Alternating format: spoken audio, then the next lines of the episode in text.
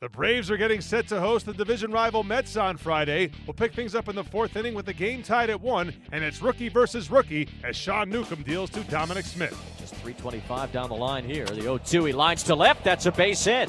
Over a leaping Rio Ruiz over that drawn in infield. Cabrera walks to the plate. Smith loops into second, and it's an RBI double for Dominic Smith, giving the Mets a 2 to 1 lead. 1 2 pitch. Inciarte hits it hard up the middle, base hit going into right center. Around third, Freitas coming home. Taijeron's throw to the plate is not in time. Freitas slides home with a tying run, and on at first with a single and a run batted in is Ender Inciarte. The Braves tie it. It's 2 to 2. A one pitch swing and a drive well hit. Left center into the gap, hustling over Nimmo, dives, he makes the catch. Falling forward, he holds onto the ball, gets up, fires in, tagging at third and scoring is Inciarte.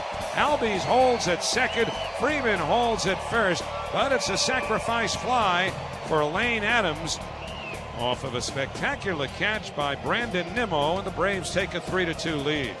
Many in the crowd trying to push Vizcaino along, and the 0 2 pitch hit on the ground to third, charged by Ruiz. He's got it, throws to first in time, and the ball game is over.